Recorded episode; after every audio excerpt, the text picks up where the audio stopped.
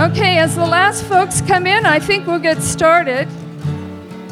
Thank you all for finding your way here. Obviously, the topic of this convo struck a chord, or you would have made an effort to get up on the day after the Super Bowl in the cold weather and come. Thank you for coming. We've never done anything like this before, but I'm excited about the possibilities. The panelists, the student panelists, when we got together on Friday, said that they would like to have a bridge between chapel last Friday, where we emphasized what unifies us, and today's convocation. So I've asked Gwen to lead us in Jesus Help Us Live in Peace. We'll sing the refrain, verse 1, and then the refrain again.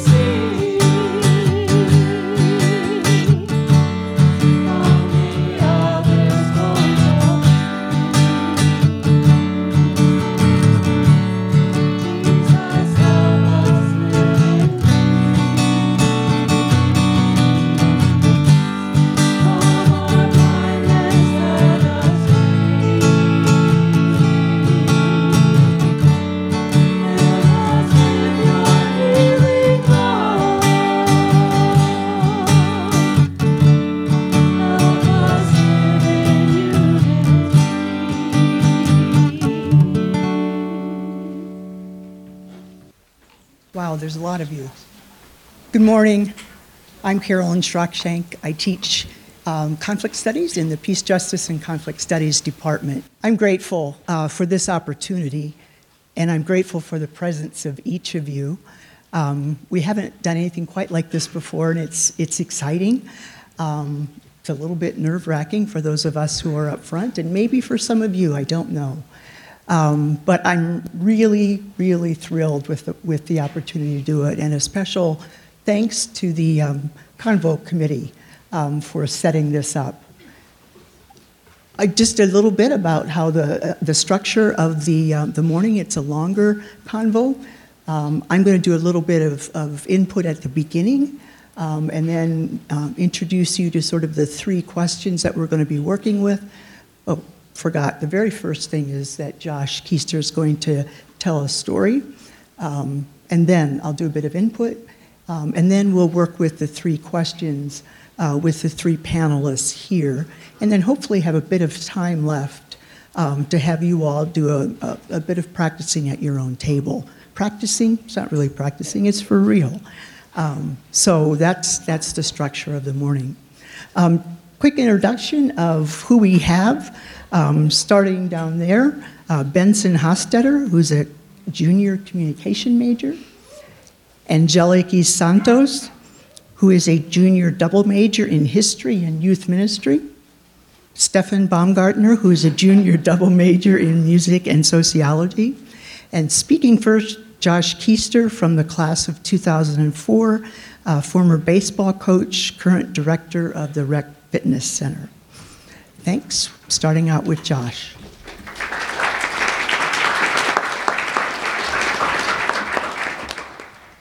When I first arrived on this campus in the fall of 2000, uh, I found a campus that was extremely polarized around the issue of homosexuality. At that time in my life, it was not something that I had given a lot of thought to personally, and I was completely unprepared for the negativity and conflict that surrounded it. Uh, in fact, there had been two particularly bad incidences in the year or two before I arrived, which kind of exemplified that polarization. Uh, the first was sometime during the middle of the night on one of the railroad tr- track crossings on the sidewalk, somebody had chalked the outlines of dead bodies across the railroad tracks and labeled them fags. Uh, this led to a ban on sidewalk chalking on campus for about a decade. Uh, there was also an opinion board in the union that before the days of social media and blogging and Facebook and all that sort of stuff, if you wanted to have a debate about something, you would scribble it on a piece of paper and stick it onto that board, and then people would respond to you. Uh, this was almost always done anonymously and in the middle of the night, and there were a lot of fairly sharp exchanges about difficult topics. Uh, one year around Thanksgiving break, uh, there was a particularly sharp exchange about homosexuality and a day or two later, the entire opinion board was set on fire in the middle of the night and burned down. Uh, and that was the end of the opinion board. Um, these two public incidences, which were both completely inappropriate and counterproductive, uh, were nothing compared to the daily exchanges in the dorms, in the dining hall, and at social events. Uh, and I want to be very clear that in my experience 15 years ago, folks on either end of the issue were equal, equally hateful towards one another. It wasn't just from one side or the other. Uh, I had a very unique circumstance to be very connected to two different peer groups that were on opposite ends of this issue. Uh, I was one of two freshman baseball players that year, and the only person on the baseball team that was grew up within two hours of Goshen or had any Mennonite background. Uh, I was also, I grew up in College Mennonite Church and in Goshen, so I had a roommate and many close friends that were from that demographic of local and Mennonite background. Being kind of in the, right in the middle of those two groups uh, gave me a strong distaste for this issue, not because of my personal beliefs around the, about the issue, but with, my, with our inability to engage it in a constructive way uh, in I mean, I was confident that I couldn't share anything about my beliefs with anybody without damaging relationships with someone. Uh, it's not my intent to open old scars, but there have also been a variety of other issues that we have had conflict with during my 12 or 15 years here that I have had a front seat for. Uh, in the aftermath of 9 11 in 2001, there was a lot of debate about the U.S.'s military response. Uh, I was also the baseball coach during the national anthem debate that you guys may remember from several years ago. Uh, and I was also the director of the rec center when the decision was made to close the pool.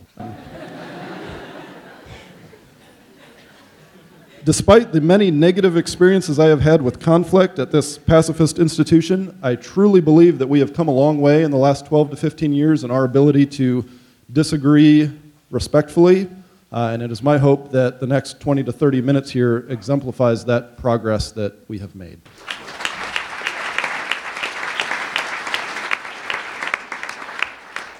Thanks so much, Josh. That's an attempt to sort of set the context of what was. Um, and I agree with Josh that I think we are at a very different place, um, and I'm delighted about that. We have a long way to go uh, constantly, um, and so that's we're going to work at it this morning. But um, I'm so grateful for this student body um, and for our um, administrators and faculty who have um, really worked hard at making it a safe space all around. We want to make it safer for everybody, and that's part of why we're doing this. Um, I want to talk, uh, name a couple of assumptions that I'm bringing uh, this morning. I just want to name them and, and um, hopefully you share them. The first assumption is that um, I believe we're all created in the image of God. Thank you. And that we are seeking to live faithfully and lovingly in this place, wherever we are on the spectrum of really any of these issues. Um, that that's, that's an assumption, assumption I bring. I think that our differences around many critical issues, and we have them, um, are normal and good. Yeah, good. And that passionate conversation about these issues in the spirit of dialogue is good. We need to be having them. It is not a bad thing, it's a good thing. Doesn't always feel good. I think, I believe that we are called Perhaps more than anything else, we are called and committed to maintaining strong relationships with each other in the midst of these differences. And I think what that means is we're more committed to relationships than to being right. Um, right, quote unquote, whatever that is. I'll talk more about that along the way. The fourth one in our history, and by our, I'm talking here about Goshen College, although I could be talking about the Mennonite Church and I could be talking about uh, many of your uh, denominations as well. But our context this morning is Goshen College. In our history, there have been many issues about which our beliefs and actions, I should say, have stayed much the same or have strengthened.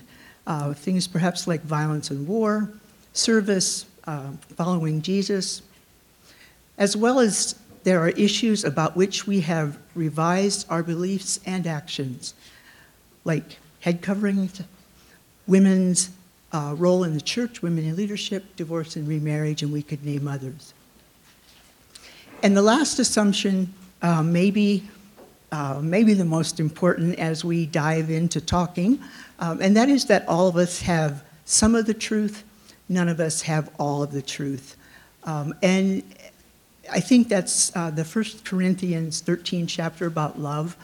There's this, um, after all of these um, verses that get read at weddings and places like that, and then and then in the after following that, it talks about the fact that we see in part, that we see through a glass dimly, and I my belief is that what that's telling us is that if we really love each other, that love is mixed with a great deal of humility. And that humility basically says, yes, I have a piece of the truth. I want to be true to that. I want to name that. Um, I don't want to be ashamed of that. I want to put it out there. But I also acknowledge that I don't have all of the truth on anything, really. Um, and that belongs to God. Um, and to believe that we have the full truth on anything, I think, frankly, is idolatrous.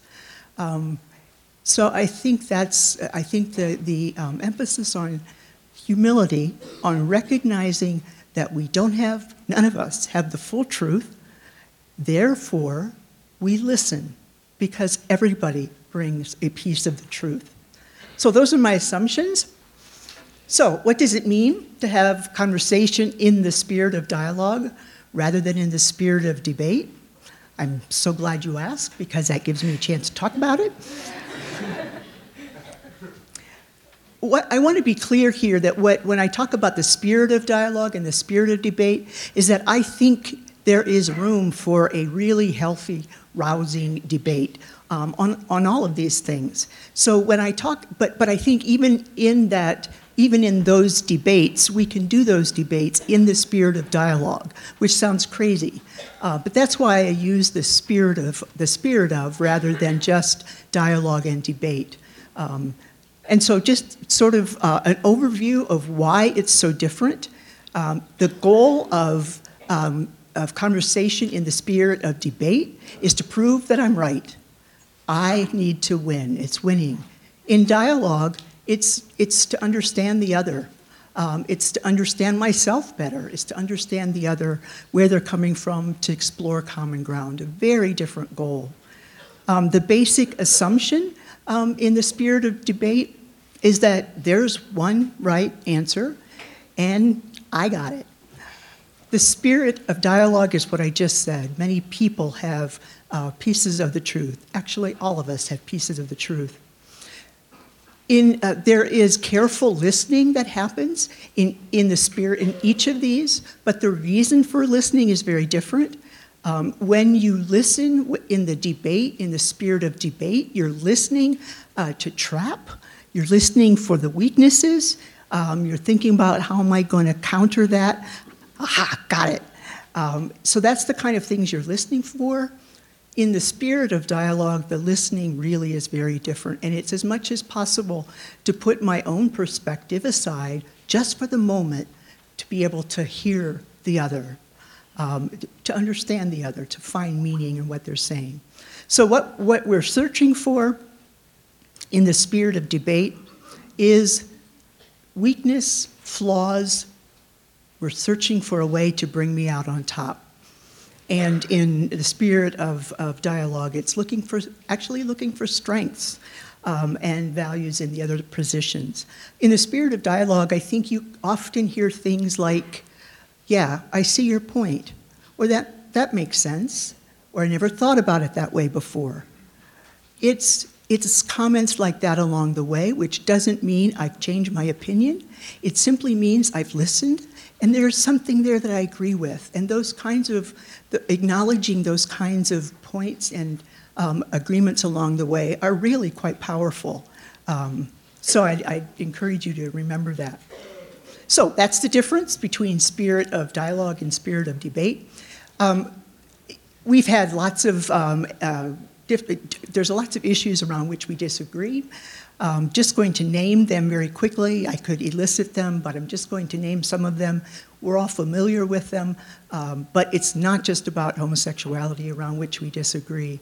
Uh, lots of disagreement around abortion, um, around war, um, patriotism, immigration, um, path to citizenship, gun control, paths to God. How do we, how do we uh, um, understand how we get to God, um, and then homosexuality.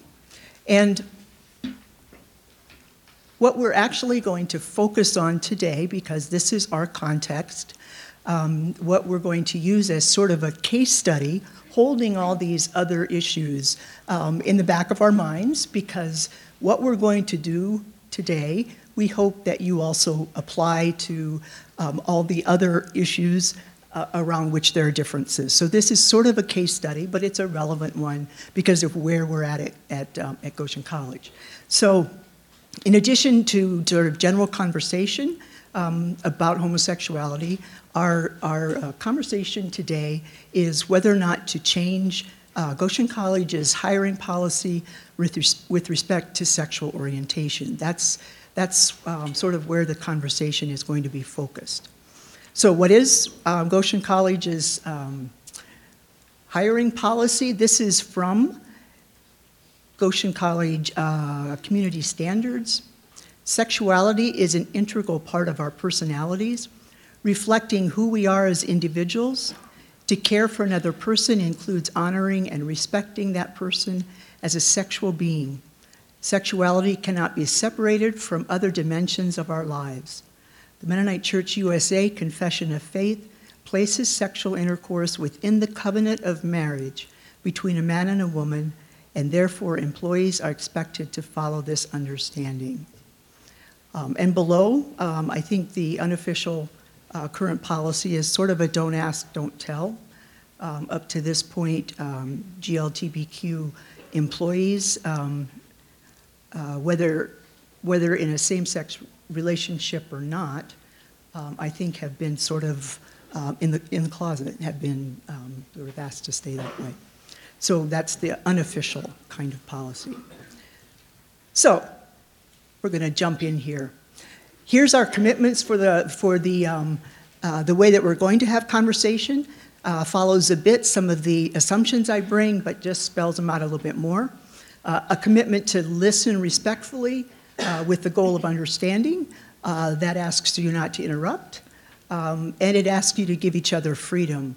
Um, and by that, I'm, I'm asking that you give each other equal opportunity as well as respecting silence. Um, and if someone is not ready to share, uh, that that's, that's fine. You can pass, and, and uh, we will honor and respect that uh, as well as respecting emotion. There's a lot of emotion connected to this. Uh, we will honor that as well. Speaking respectfully for myself, I'm talking about my experience, uh, my own beliefs, my reactions, and therefore using I language, not you language. I'm focusing on what's in here, um, on myself. Um, and again, without interrupting or judging um, or shutting down anyone else. And that's the tricky part. A commitment to curiosity and new learning. Um, and this is remembering that we only have part of the truth. And I just want to highlight that, that curiosity piece. Um, boy, if you keep that in the back of your mind all the time, when someone says something and you think, gee, are they out to lunch? Um, and you want to jump in and respond in a really, um, like, set them straight. Backing off, being curious, and asking, whoa, I see that very differently. how did you get there? is an enormously um, freeing and, and opens up the conversation. So that curiosity, um, replacing judgment with curiosity, really. And then finally, um, holding each other in a positive light um, outside of this place. Uh, this is not confidentiality. We expect that you'll talk about this. What we talk about, we expect you'll talk about what the panelists talk about. Um, we don't want you to not talk about it. It's, that's exactly why we're doing it. But what our commitment is this morning, um, and hopefully in all your conversations, is that we will hold each other um, in a positive light as we talk to each other. Um, so that if I talk about, for example, any of these, um, I will hold them um, when, when I am done saying what I'm saying, you will think of them um, in as positive or more positive way than you did before I started speaking. But that's really the commitment that I want to bring. So that's the, that's, that's the um, sort of uh, ground rules or conversation commitments um, as we jump in here. Um, I want to mention two, um, two things, maybe the elephant in the room, I don't know, but I want, um, I want to mention two of them.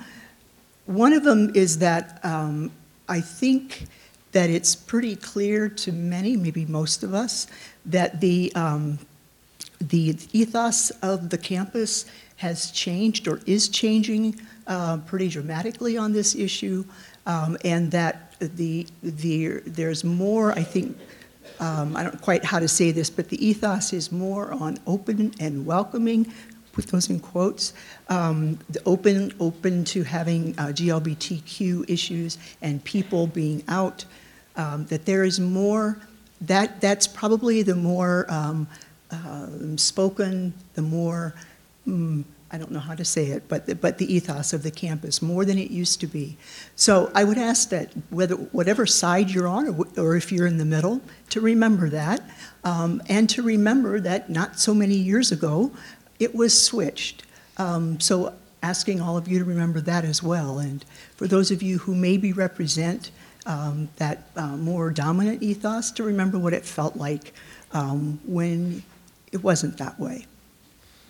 And then finally, um, as we jump into here, um, I want to just name that um, as we as I ask the questions of the three of these, um, that and you'll soon hear, it really is a bit apples and oranges for uh, Stefan to be addressing these questions because he's addressing them um, about his own identity. Um, and as someone who has been asked to speak about disability, um, I, I, found it's very different uh, for me to talk about disability than it is for somebody who's completely able bodied. Um, and that's been helpful for me to think about. Um, th- there's obviously major differences between um, disability and uh, being GLBT or GLBTQ, and I'll just name three of them quickly. Um, mine, my disability was not a part of me all of my life. It came um, relatively recently. I've been in the chair since 2005, um, so that's different. Um, the, the, if all of you, if you live long enough, are going to have a disability as well. So you're, um, I'm just a little ahead of you all, really. Keep that in mind. Um, so I'll, you know, I'll be practiced up by the time you all get there. Um, and then the third one, uh, perhaps the most significant, is that disability doesn't have the same kind of uh, explosiveness, sensitivity around it that, uh, that talking about homosexuality does. So just asking you to particularly honor uh, the fact that Stefan is speaking from a, a different place than the rest of us uh, will be speaking from, and that may happen at your, at your tables as well. With that, going to jump in. I have no idea what time it is. I'm going to jump in with the, with the questions. Um, here's, the, here's three questions. I use these um, in, my, um, in my classes when we work on dialogue.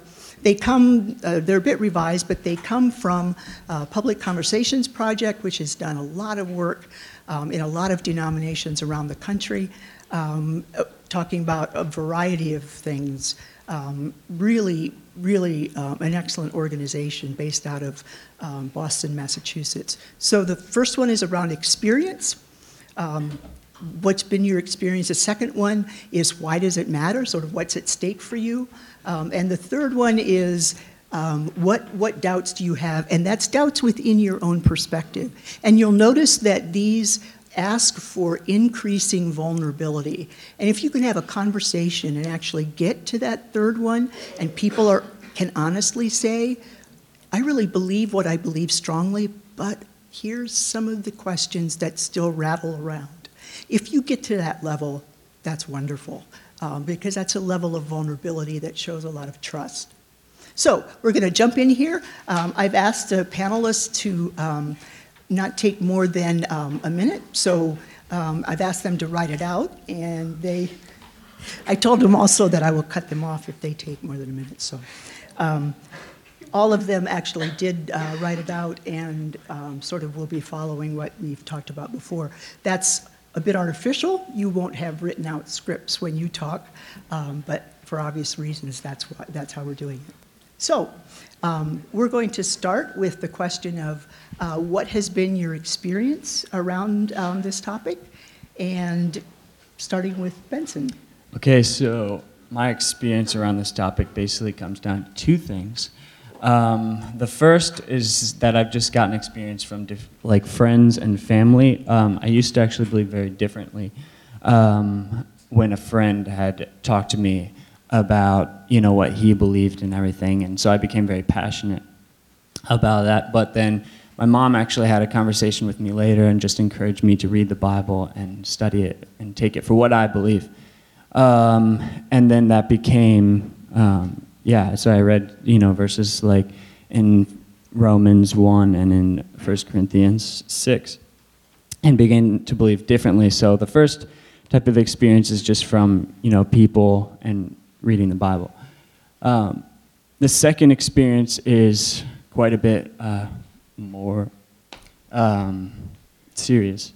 Uh, it's more a personal life experience. I, uh, um, from when I was about seven to when I was uh, like 15 ish, I actually dealt with um, feeling, or not feelings, but um, with engaging in homosexual activity with other people. Um, and it was mainly out of a um, uh, desire for sexual activity, wasn't necessarily because I actually was attracted um, to those people, but um, yeah. And so I just, for a long time, I dealt with a lot of guilt, shame, and most of all, loneliness. Um, because because uh, it was very hard for others, or I didn't think many other people dealt with that, and I don't think many other heterosexual people did. Um, but anyways, uh, it's so that was my second part of the. My experience with um, this topic is mostly from friends, family, and basically my dad. My dad is very. Um, whenever I ask him anything, he just goes to the Bible and he's basically the one that has been more open about sexuality and mostly with friends and just listening and sharing with people who are different from me or just the same as me. So that's my experience. Like uh, Carolyn mentioned, I am currently living it. um, this quote unquote issue is my life, or at least an integral part of my life. So now my life is an issue. I am an issue. Eight years of my life was consumed by questioning my sexual orientation, doubt, loneliness, self hate, hopelessness, thinking there was something wrong with me, that God did not love me. Not, not a day goes by that I do not think about my sexual orientation and how that will affect my uh, relationships with people and my future. I worry people won't take me seriously that they won't believe me, that they will reject me, that they won't value my faith even when my faith has been the aspect that has gotten me through. With God's help, I've, expect, I've accepted who I am. Through God's love, I have found peace. So I do not want to hide who God made me to be by staying silent. God loves me, my whole being. Thanks to all three of you. I'm going to start the second one with Angelica. Um, what's at stake for you here? Why does this matter? Values, beliefs? Um, what's at stake? Um, I have not paid attention to this tension as much until recently, and I've listened to a lot of people and asked questions. And you're talking about the policy specifically now. Yes, hmm uh, exactly about that. And a friend of mine told me, um, if you lose your edges, you lose your shape. And uh, as a Christian, I need to be accountable to God and what the Word of God says. And when uh, your culture and the Word of God have attention. sometimes we tend to read the culture and not what the Word of God says. And so I think that I need to die uh, for the world and live for Christ, and that's my main focus. And I think this issue is, this tension is important because I need to focus on where I'm standing and what my belief is. So, um, why does this matter to me? Essentially, the policy is telling LGBTQ people like me that their voice is not valuable, even undesirable. They are too controversial. Their faith and journeys are irrelevant. They're not God's children. These people could be mentors to students like me and to you too, but they are told that they have nothing to offer that they are only their sexual orientation, not qualified professionals with gifts to share. But they are people. They are me in a few years. The doors are open when I am a student here, but once I get my diploma, I am no longer welcome. The doors will be shut. Um, why does this matter to me in terms of homosexual as or GLBTQ as whether that's a sin or not? It doesn't really matter, to be honest. Um, do I believe it's a sin? The act, yes, absolutely. But um, I think what's at stake is that we're putting this in front of Jesus many times. I think a lot of times we focus too much on the on controversial issues and different underlying things than following Christ. And as Christ followers, as calling ourselves Christians, we're calling ourselves Christ followers. And the Christ followers of the early church, they were called Christians by other people. The people who weren't Christians looked at them and were like, man, those guys love Jesus. Like they're, you know, on fire for him. And I think if people like came in today and we didn't have this term Christian, I think a lot of times people wouldn't look in and say, man, those guys are Christians. They love Jesus. I think a lot of times they'd probably think, wow, you know, they're, they are really homosexual lovers or they're homosexual haters or whatever. They'll just, they, they see, I think, a lot more of these controversial issues than they actually do us following Jesus. And that's what's at stake. And the last question, um, starting with Stefan, um, what doubts do you have about your own uh, perspective um, on this issue? So, my doubts uh, come from that I am uncomfortable with the idea of the unknown.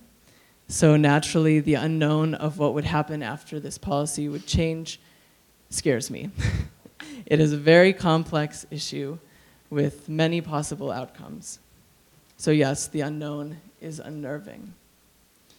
But again, if the heart of the policy is that it does not value me for who I am, there can no longer be doubt. I've doubted myself for a long time. When I doubt this issue, I doubt myself. I doubt my worth. My confidence suffers. I go back to living in fear. I question God's love for me. It's too harmful to continue doubting myself. I can no longer put myself through it. So, if the policy means sending these negative messages to people like me, I guess I would say that my overwhelming certainty outweighs the little doubt of the need to change it. Uh, I guess the main doubt I have is to is as whether or not um, I actually think that we should be hiring or not hiring GLBTQ staff.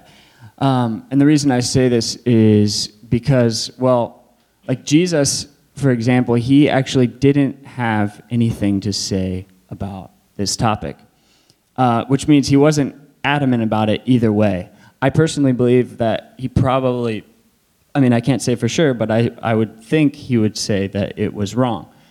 But he didn't, the fact of the matter is, he wasn't adamant about either side because we don't have any record. Um, but he was adamant about, or not adamant, but he spoke very strongly on divorce in Matthew 5.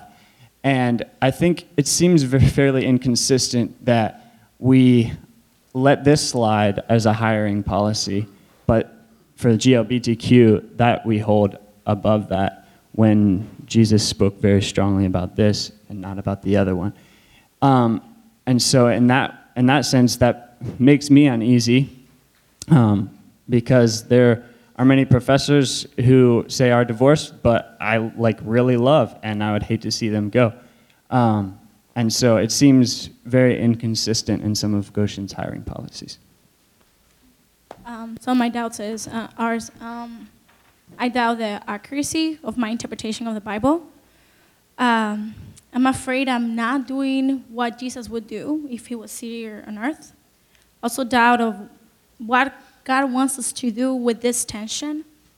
And I'm afraid of being too religious. Please, please give them a hand.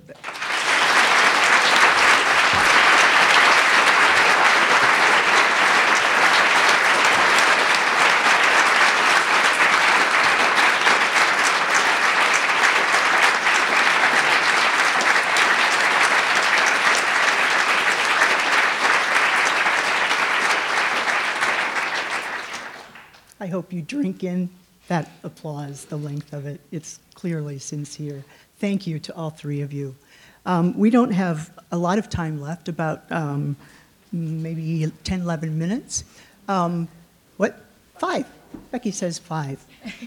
So, Becky's boss. So here's what, um, here's what I would recommend um, that you simply take that first question um, and that you do a round around the table um, with basically um, a line or two about what your experience has been. Um, and really just a line or two. And if you get to the second question, do another round, um, just to sort of uh, give, it, give it a try. Um, and then from here on out, um, do this at the rot. Um, how did you get there? That's, that's the question. Where did that come from? What, why does it matter? Um, and ask these questions as you have conversation with each other. So I will call you um, in a little bit to, to a close. Go for it.